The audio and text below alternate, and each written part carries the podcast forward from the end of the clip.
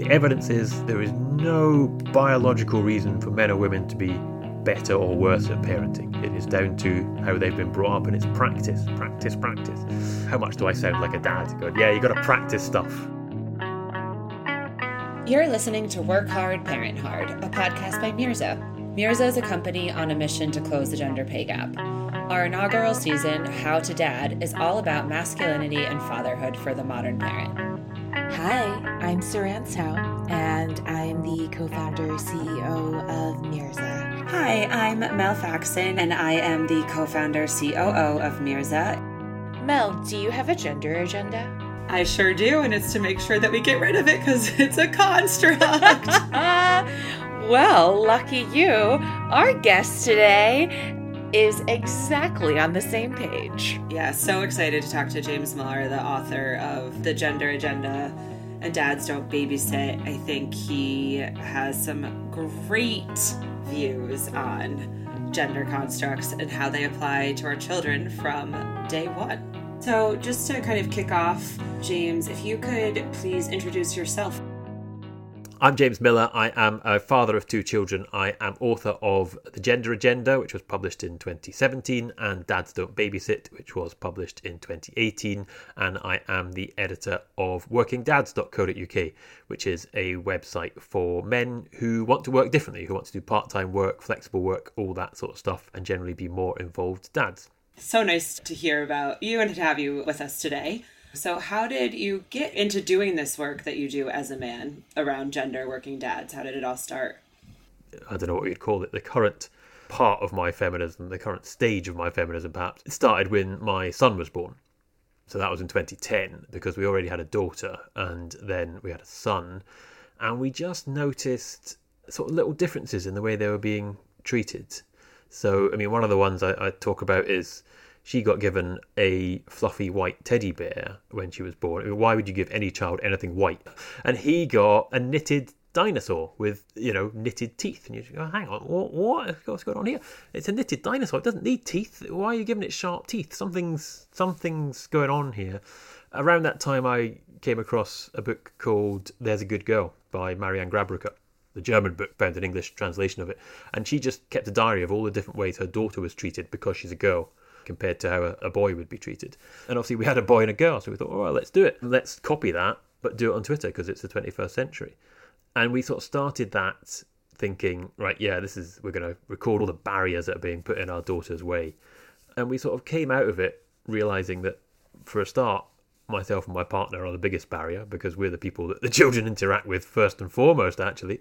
And secondly, that my son was also subject to stereotypes, you know, and they constrained him in different ways. I don't know if I'd say as much as women are constrained, but there was, you know, two strands to this, and that then set me on the path of right. Hang on, how do we how do we unpick these stereotypes that are affecting men?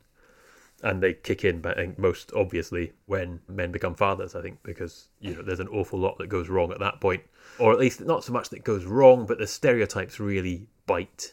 So that then led me on to the dads don't babysit, and then on to, to editing working dads from that moment that your son was given this dinosaur with sharp teeth and you noticed how your two kids are being treated differently and their gender is at play how did that change how you approached your parenting style?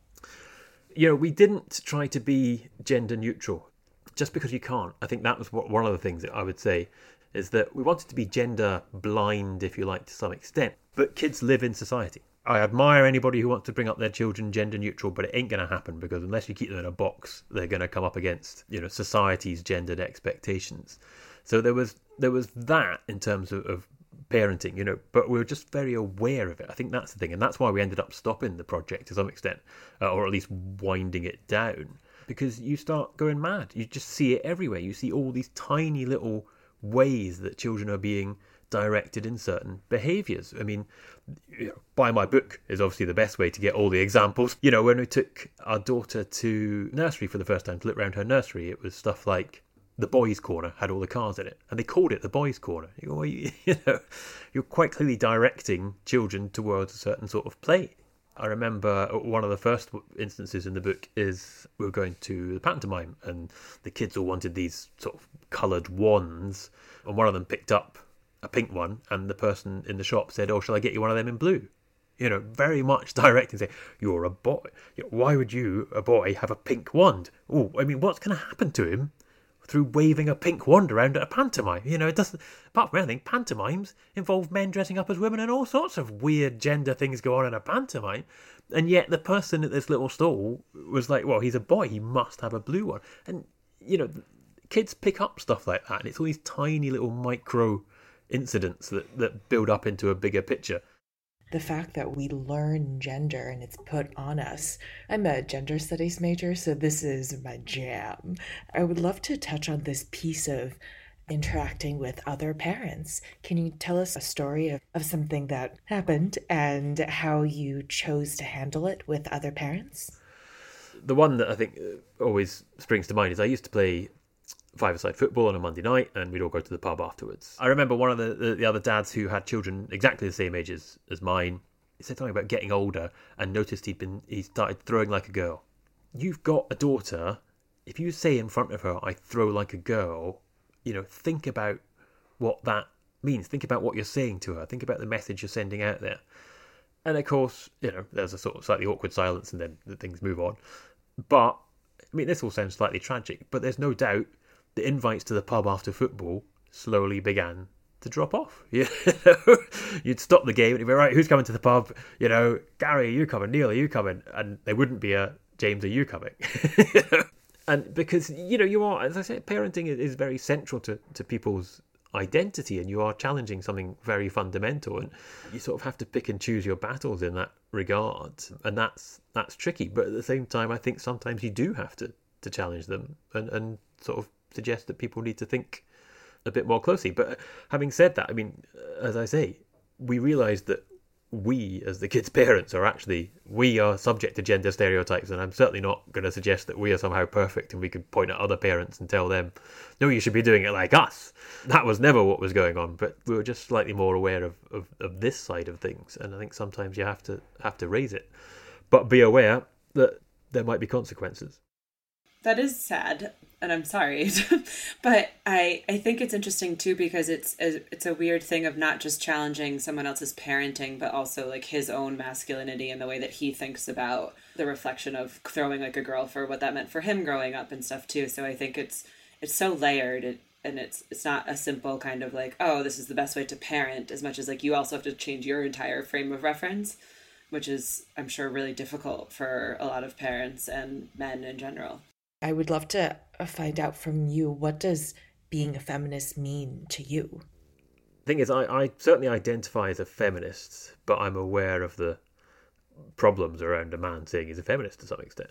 So, you know, am I a feminist or am I a feminist ally? I'd be inclined to say I'm a feminist because I believe in equality. Now, getting rid of those structural inequalities so we can get to a position where we have equality. But it's not about levelling up or levelling down for me, it's very much about genuine choice. One of the things I've been working on at the moment is thinking about lockdown and men and flexible working. Now, we keep sort of talking about doing away with the nine to five, but I'm very much about saying, no, actually, the nine to five needs to be on the table. It needs to be an option if that's how you work best and that's what you want to do. But you need to have a genuine choice that that's how you want to live. If if a couple decide that the man is going to go out and be the breadwinner and the woman is going to stay at home full time. That's fine with me as long as it is the result of a genuine choice. Now, you know, to what extent any of us have any genuine choice in society, well, that's a, a philosophical question, if you like. But clearly at the moment, the genders are being pointed in different directions. You know, men get two weeks of paternity leave and in, in the UK and, and women get a year. But it is about doing away with the structural inequalities that men and women all have a genuine choice as to, to what they do and how they live their lives. I believe we have choices in society. If we all were in a simulation, I think we'd be unplugged by now after the way this year is going. Moving on from from free will. Can you tell us more about your experience as as a working father my daughter was born in 2007, which doesn't seem that long ago to me, but actually attitudes were, were quite different then. And after she was born, I went essentially back to work full time. I changed my hours slightly, and my partner went back part time. But in 2014, we tried to even it up. My employer was a bit weird about a man coming to ask for part time so he could look after his children. And they said, after much back and forth, which I think is the experience of a lot of men asking for flexible working, that it's not straightforward, they eventually said, Oh, I'll tell you what, you can go part time and do three days a week. And I went, Well, okay, that could work. So then my partner started doing full time and I did part time. And suddenly everything sort of clicked because she would far rather be at work than looking after the kids. She's just better suited to that. I am far more content looking after the kids than being at work. And you sort of think, why didn't we do this sooner? But that, so suddenly I become the primary caregiver. And, you know, what's that, six years ago now? And that was a big turning point um, because previously we'd just sort of been, you know, pursuing the roles that society handed out to us so yeah, so then suddenly I'm a part time worker. Since then I've gone freelance, and, and these days I, I do some freelance stuff, and I, I do editing workingdads.co.uk part time. Working Dads spun out from Working Mums. Workingmums.co.uk has been running for about 15 years now.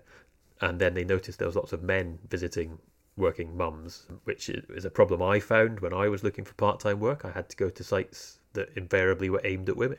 So they span out working dads. They were looking for an editor. I had written Dads Don't Babysit six months previously. So, you know, as I like to say, I'd literally written the book on the subject. So I really should have got the job. And I did. One of the big things we find, I find, is, is a real frustration is that the, the way men don't identify as working dads because, you know, working mums is a big thing and has been a thing for a long time because lots of women who are working mums identify as such because the two roles clash so often. You know, they have to do the juggling. Inevitably, they'll work part time because a lot of the childcare will fall on them. Men working is one thing and dads is another thing, and the two don't come together. That's changed this year, which is interesting. It'll be interesting to see how that plays out from here on, because one of the things we found on Working Dads recently is a lot of men talking about lockdown that they missed the commute. They didn't miss physically sitting in a car or on a train or a bus or whatever, but they missed having, you know, half an hour or whatever to mentally switch from work to home and vice versa.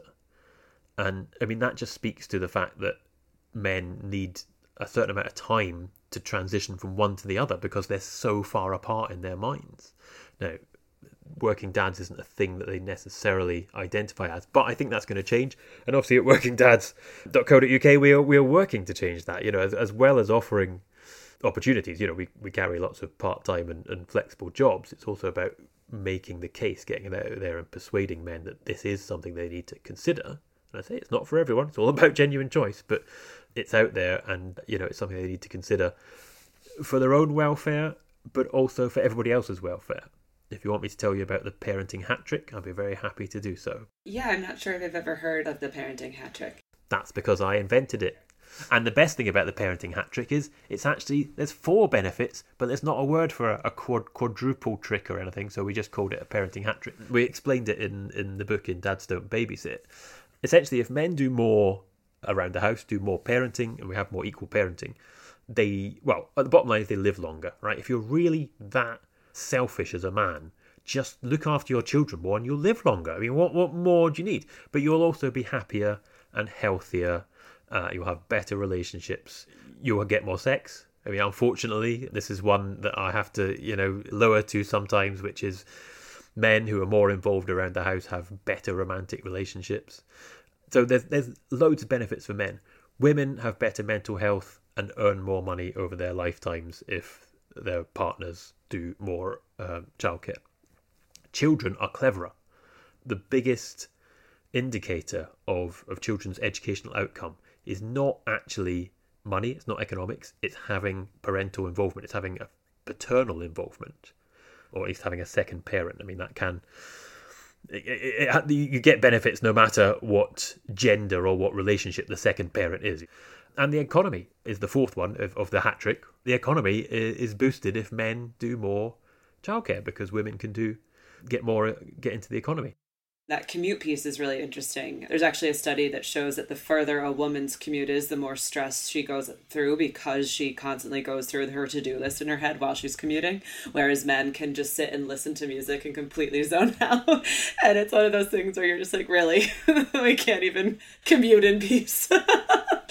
but yeah, and I, I love the hat trick as well of just there are such tangible benefits for men being more involved, not just emotionally and physically, but like economically. And I think that that is something that we really should be driving home more and just getting that in front of men more often, which is great. You've touched on some really interesting aspects of just men taking on more responsibilities at home. And I, I would love to dig into that a little more on what your advice is. What is your advice for parents who want to share responsibilities and co parent better and in a more equitable fashion? Take shared parental leave. That's that's the, the fundamental one. Do more paternity leave or, or shared parental leave and do it on your own if you're a man. That is a, a really big one because the number of men I've spoken to for, for working dads who've done shared parental leave and all say it's it's fantastic. Nobody ever does shared parental leave and then comes back and says, "Oh, that was rubbish. I wish I hadn't spent you know however long with my child." But the number of them who will say, "I thought things were equal in my house, and then I did shared parental leave and realised that my partner was actually doing more, and maybe that is, you know, physically doing more, doing more around the house."